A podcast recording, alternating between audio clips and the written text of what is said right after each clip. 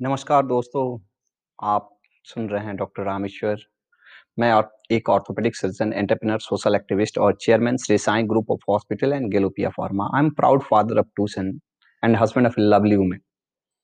मैं बिहार की एक छोटी सी जगह सिवान में वर्क करता हूँ और वहीं पे पिछले 15 साल से एज़ ए ऑर्थोपेडिक सर्जन काम कर रहा हूँ।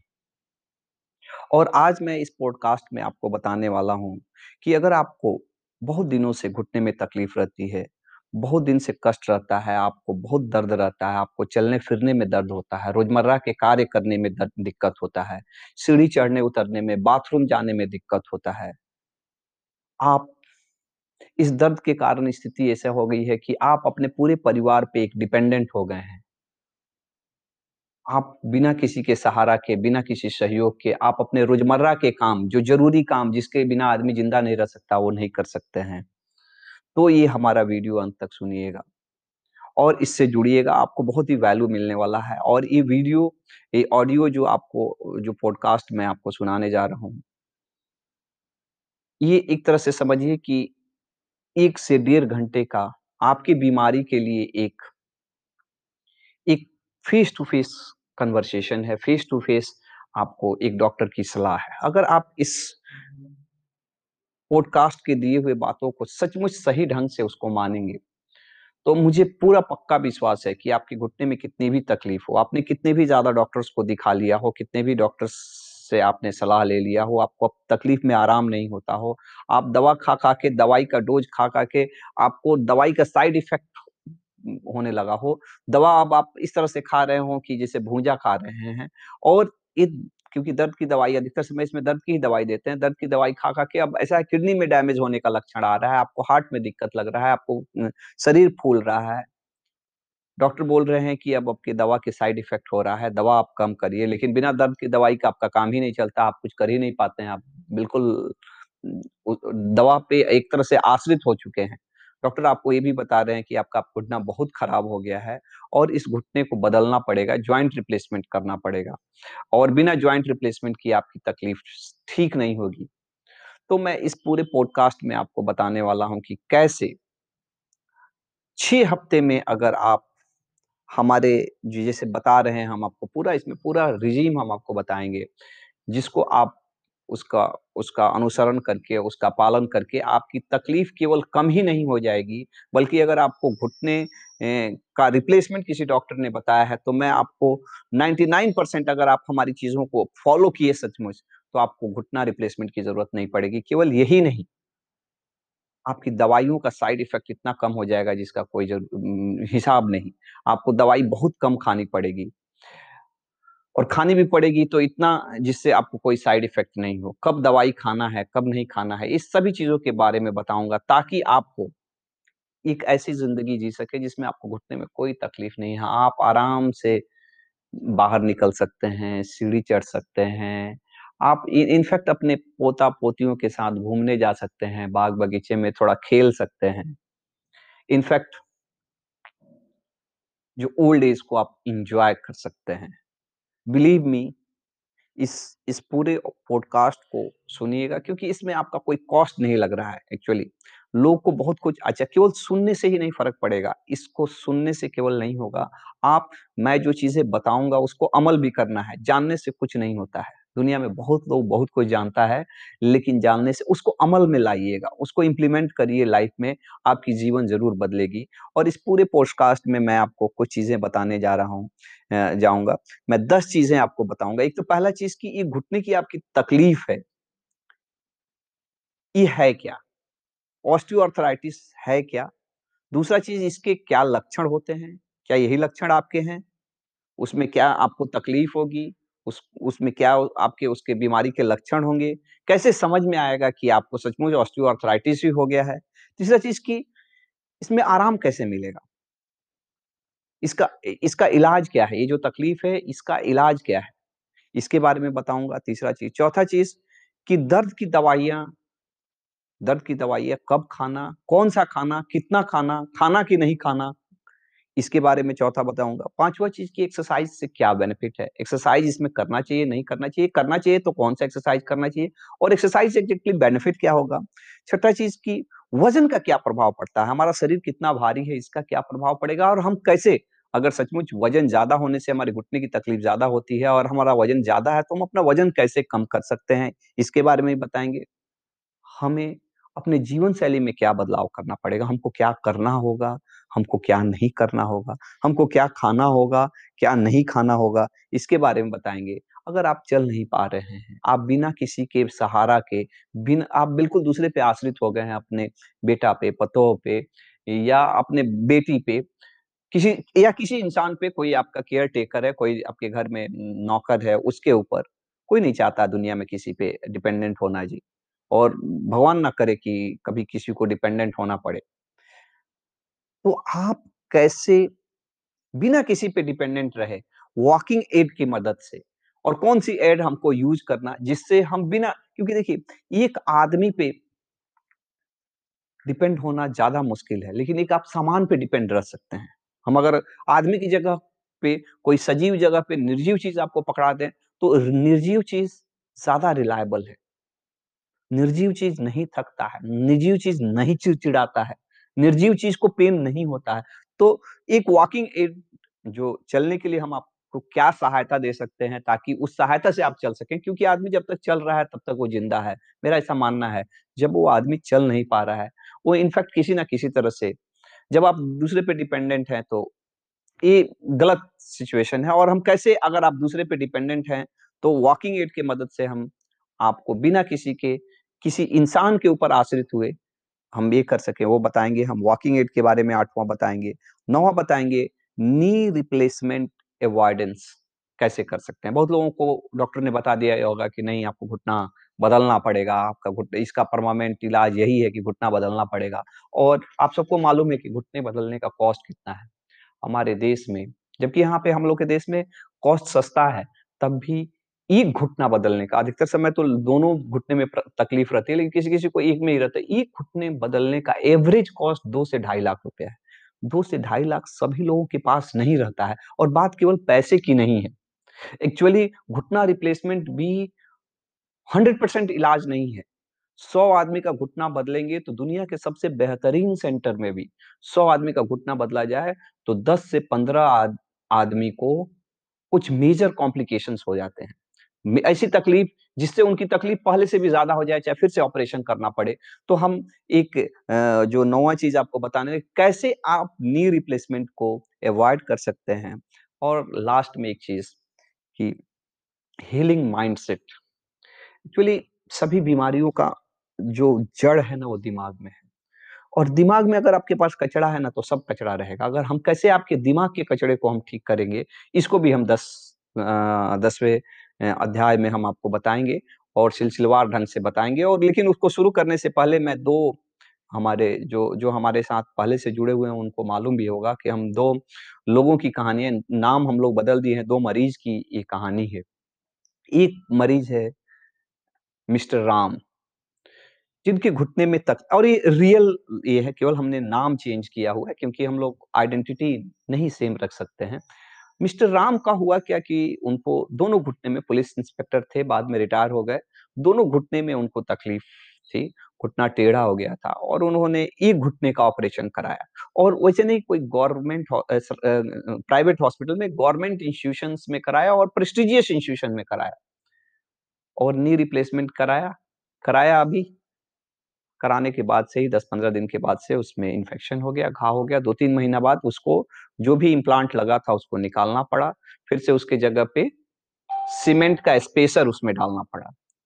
ये दूसरा ऑपरेशन हो गया, पहला ऑपरेशन तो इसका ज्वाइंट रिप्लेसमेंट हुआ, उसके बाद से उसमें इन्फेक्शन हो गया, फिर तीन महीने बाद उसको निकाल के क्योंकि इसमें से इतना पस आ रहा था, निकाल के सर-सफाई करके उसका ज्वाइंट का, जो भी ज्वाइंट डाले थे उसको निकाल दिए और पूरा उम, को क्लीन करके, साफ़ करके उसकी जगह पे स्पेसर के रूप में सीमेंट डाल दिए। ये दूसरा ऑपरेशन हुआ, कुछ दिन बाद लगभग ये 3-4 महीने, पाँच महीने तक रहा। उसके बाद से लगभग 7वें 8वें महीने में फिर तीसरी ऑपरेशन हुए, तीसरा ऑपरेशन करके फिर से वो स्पेसर निकाल के फिर से नया ज्वाइंट डाले। और ये डालने के बाद से मरीज़ अभी हमारे फ़ॉलो-अप में है, उसका ऑपरेशन होके 3-4 साल हो गए। उसके बाद से फिर से इन्फेक्शन हो गया और वहाँ पे घाव बन गया और वहाँ से हमेशा पस आ रहा है, दर्द भी है पस भी आ रहा है और आप इमेजिन कर सकते हैं इस बीच में उनका कितना खर्चा हुआ है। इस बीच में इनका खर्चा हुआ है आठ से साढ़े आठ लाख रुपया और ये कोई प्राइवेट हॉस्पिटल की बात नहीं कर रहे गवर्नमेंट हॉस्पिटल में खर्चा हुआ है। सपोज़ करिए कि ऐसी सिचुएशन आपके साथ आ जाए तो क्या होगा? और ये प्राइवेट हॉस्पिटल में हुआ रहता तो ये कॉस्ट कितना हुआ रहता। एक वही दूसरे एक मरीज़ हैं हमारे, उनका भी मैंने नाम चेंज किया हुआ है, मिस्टर श्याम, जिनको उसी तरह से घुटने की तकलीफ़ है, उनका घुटने में भी दर्द है और उनकी घुटने भी उसी तरह से टेढ़े हैं। लेकिन वो अपने केवल लाइफ़स्टाइल मॉडिफ़िकेशंस, फिज़ियोथेरेपी, कुछ जब ज़रूरत है तो पेन किलर का इस्तेमाल करके, अपने वज़न को मैनेज करके, कुछ वॉकिंग एड लेके वो उनसे बेहतर कंडीशन में आज हैं, as a quality of life. ये दो मरीज़ों की कहानी है और ये कहानी मैं इसलिए शेयर करता हूँ कर कर रहा हूँ क्योंकि ये हमारा रियल स्टोरी है, रियल पेशेंट्स की स्टोरी है और इस तरह से स्टोरी तो देखिए हमारे पास सौ से ज़्यादा स्टोरी है, लेकिन हम सभी स्टोरीज़ नहीं बोल सकते क्योंकि हमारा ये जो हमारा पॉडकास्ट का मकसद स्टोरी बताना नहीं है, लेकिन स्टोरी दिमाग में बैठता है इसलिए मैंने बताया। क्योंकि स्टोरी से आदमी अपने आप को कोरिलेट कर सकता है। तो अब आपको डिसाइड करना है कि आपको मिस्टर राम की ज़िंदगी चाहिए या मिस्टर श्याम की ज़िंदगी चाहिए। और इसी कड़ी में मैं शुरू करता हूँ जो मैंने आपसे प्रॉमिस किया था 10 चीज़ें बताऊँगा उसमें पहला अध्याय कि एक घुटने की तकलीफ़ जो 50 बरस की उम्र के बाद होती है, जिसको हम लोग ऑस्टियोआर्थराइटिस कहते हैं, ये है क्या? पहला चैप्टर यही है कि ये बीमारी है क्या?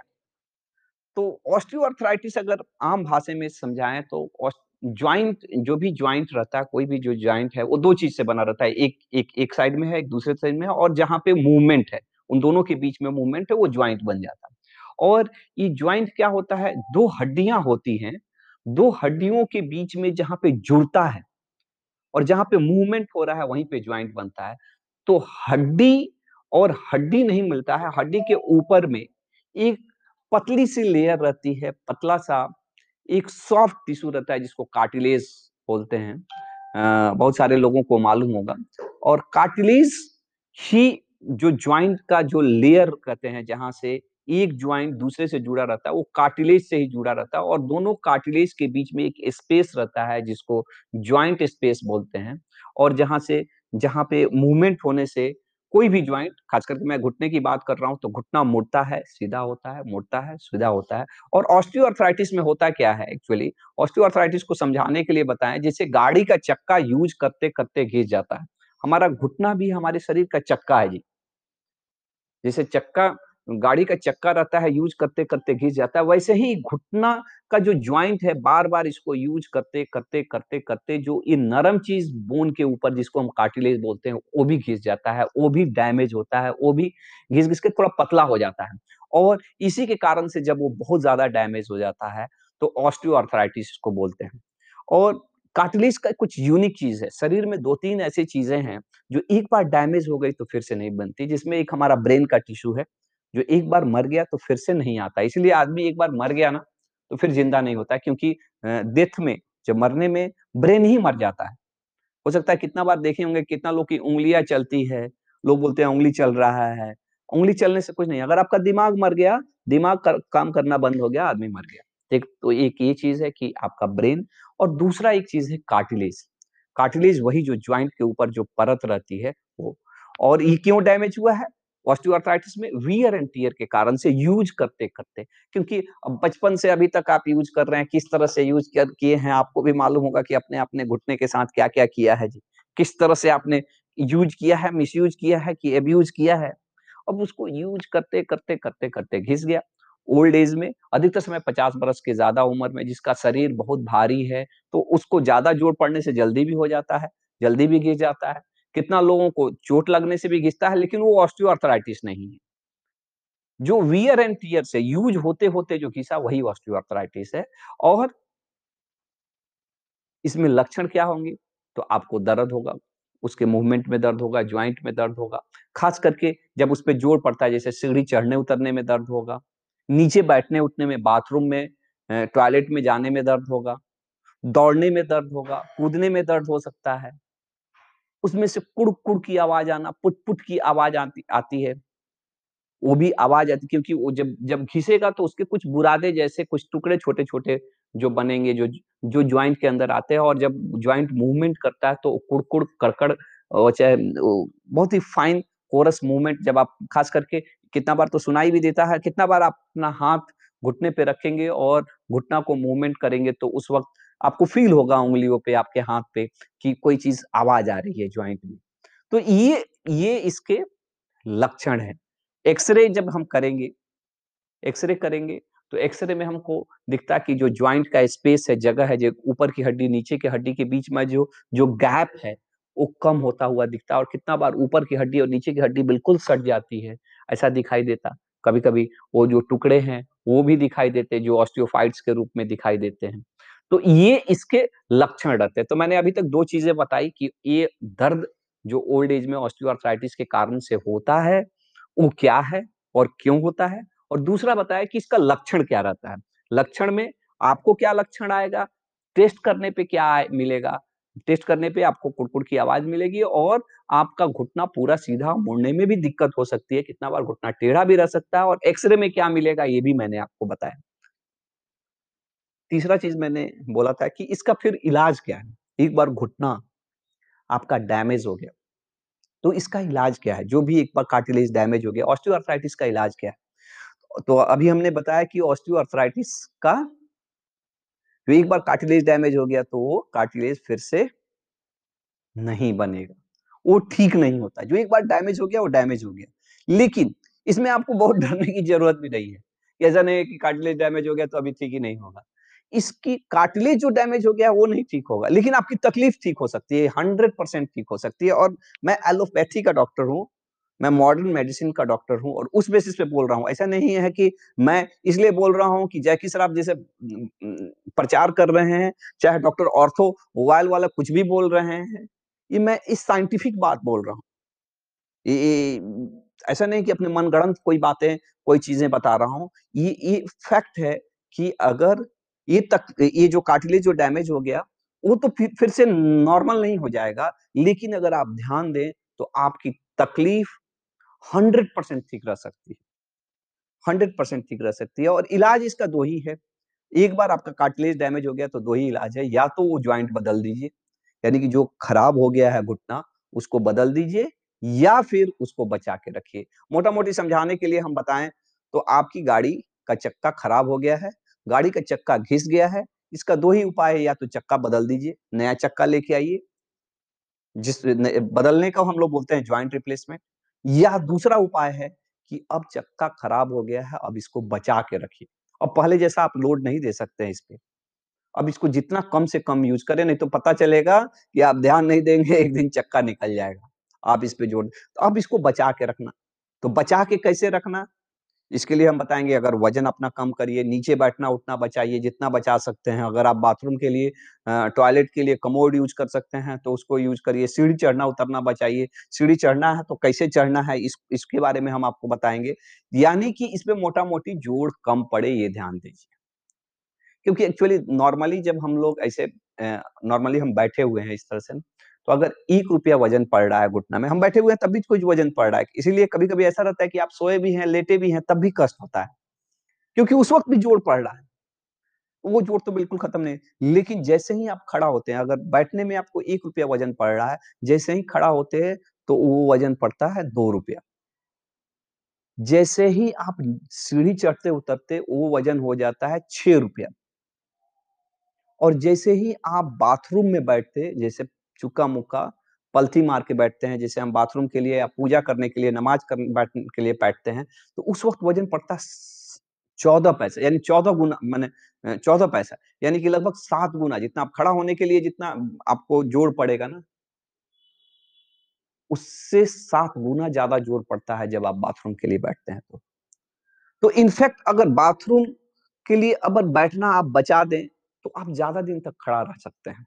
तो इनफैक्ट ये बचाने वाली बात है तो 2 चीज़ें मैंने तीसरा चीज़ मैंने बताया इसका ट्रीटमेंट क्या है, तो ट्रीटमेंट इसका दो ही है, या तो बहुत ज़्यादा घुटना खराब हो गया है तो उसको बदल दें, या फिर उस घुटना को जो भी है, उसको बचाएँ ताकि वो और खराब ना हो और साथ में साथ उस पर जोड़ कम पड़े तो कष्ट भी आपको कम हो क्योंकि उसपे जोड़ पड़ेगा तभी कष्ट होगा। एक्चुअली कार्टिलेज जो एक चीज़ और भी है है ना कि कार्टिलेज वो जो रहता है तो क्यों नहीं दर्द होता है? क्योंकि कार्टिलेज में कोई नर्व फाइबर्स नहीं है। उसको दर्द नहीं महसूस होता, लेकिन जैसे ही कार्टिलेज हटता है, उसके नीचे जस्ट हड्डी आ जाता है और हड्डी बहुत सेंसिटिव होता है। हड्डी हड्डी से टुकड़ाएगा तो वहाँ पे नर्व्स के एंडिंग्स रहते हैं, उसको दर्द होता है, उसको कष्ट होता है और उस पर जब रगड़ खाएगा तो आपको दर्द शुरू हो जाएगा। तो इसका ट्रीटमेंट क्या है? दो ट्रीटमेंट है, या तो उसको बचाइए या उसको बदलिए, यही दो उपाय है। बचाइए कैसे? बदलिए कैसे? बदलिए ज्वाइंट रिप्लेसमेंट करके। वो अलग अलग ये है। लेकिन ज्वाइंट रिप्लेसमेंट आज अगर देखे जाए तो पूरा मैन काइंड में ये सौ साल का हिस्ट्री ही है जब से ज्वाइंट रिप्लेसमेंट क्या। इसके पहले घुटने की तकलीफ़ ठीक नहीं होती थी, उसके पहले भी ठीक होती थी। और बिल्कुल ठीक होती थी और आज भी ठीक होती है। लेकिन वो आपको बचाने का चीज़ सीखना पड़ेगा। एक्चुअली क्या है ना ऑपरेशन कौन करता? डॉक्टर करते। दवाई कौन लिखता? डॉक्टर लिखते। और मरीज़ को भी वो आसान है। आप किसी को बताइए ना कि ये ये खाना है, ये नहीं करना है, वो नहीं करना, अधिकतर लोगों को पसंद नहीं है जी। क्लिनिक में हम लोग बैठ के सिखाते हैं ना कि ये करना है, ये नहीं करना उसको नहीं। वो बोलिए दवाई लिखिए ना डॉक्टर साहब। और दूसरा एक और भी रीजन रहता है कि कितनी बार एलोपैथी डॉक्टर, क्योंकि इतना बिज़ी प्रैक्टिस रहता है ना। मैं आपसे, आपके साथ अभी पिछले 20 मिनट से 25 22 मिनट से मैं आपके साथ अभी बातचीत कर रहा हूँ।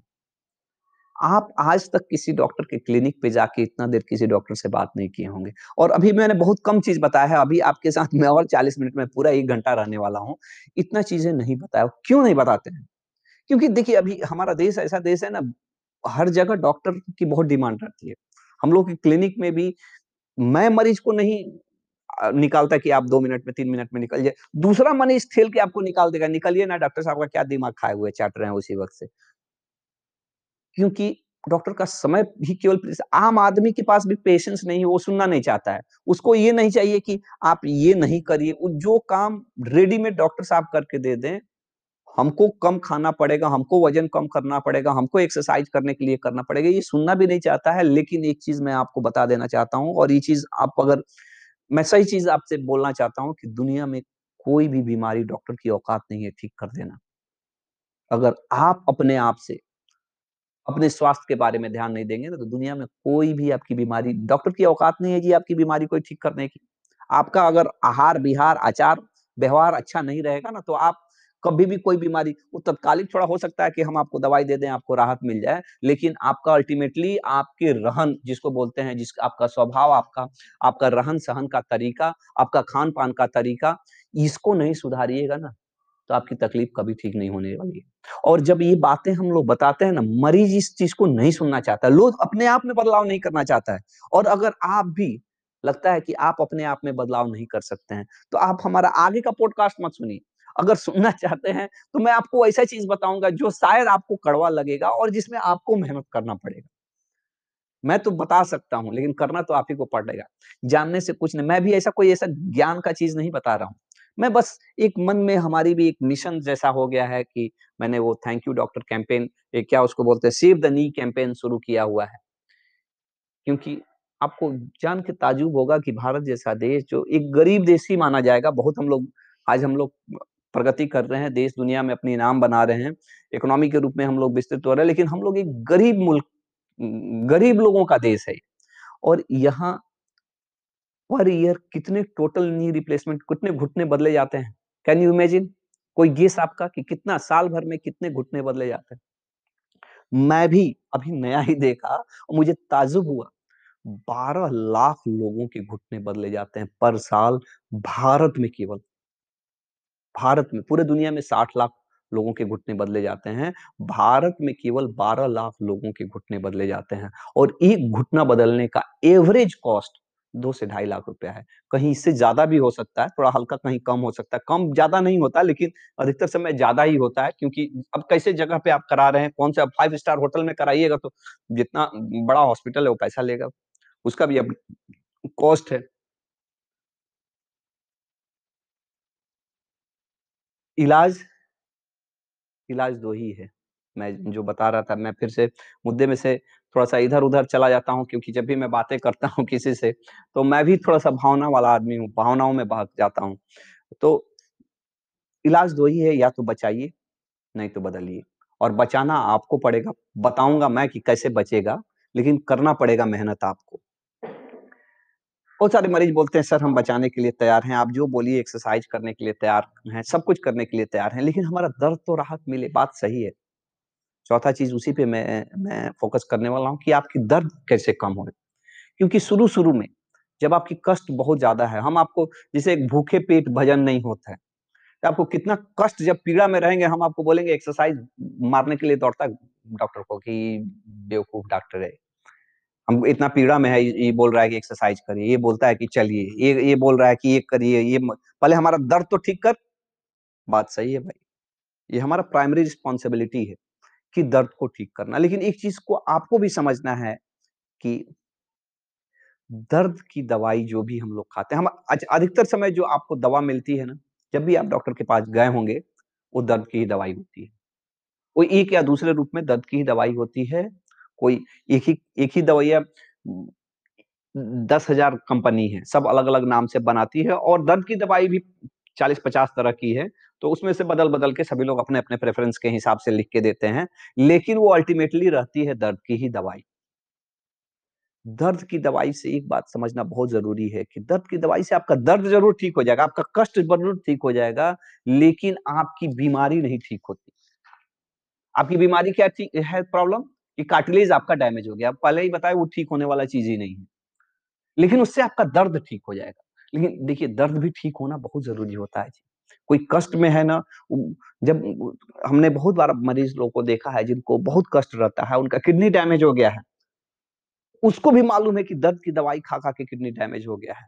हम लोग बोलते हैं कि मत खाइए दर्द की दवाई, लेकिन फिर भी कहता है कि सर दर्द बर्दा जिएँगे तब मैंने दर्द के कारण मर जाने से अच्छा है कि दर्द की दवाई खा के और किडनी फेल होने से मर जाए और ऐसा बहुत सारा मरीज़ को मैंने देखा है। अब क्या मालूम आप लोग के मेरे इस बातों से कितना कोरिलेट कर पा रहे हैं कि नहीं। तो दर्द की दवाई का भी अपना इंपॉर्टेंस है। दो तरह के लोग हम लोग को मिलते हैं, दो तरह का इंसान इसमें हम लोग को मिलता है, जब हम लोग घुटने की तकलीफ़ का इलाज करते हैं, तो दो तरह के मरीज़ मिलते हैं।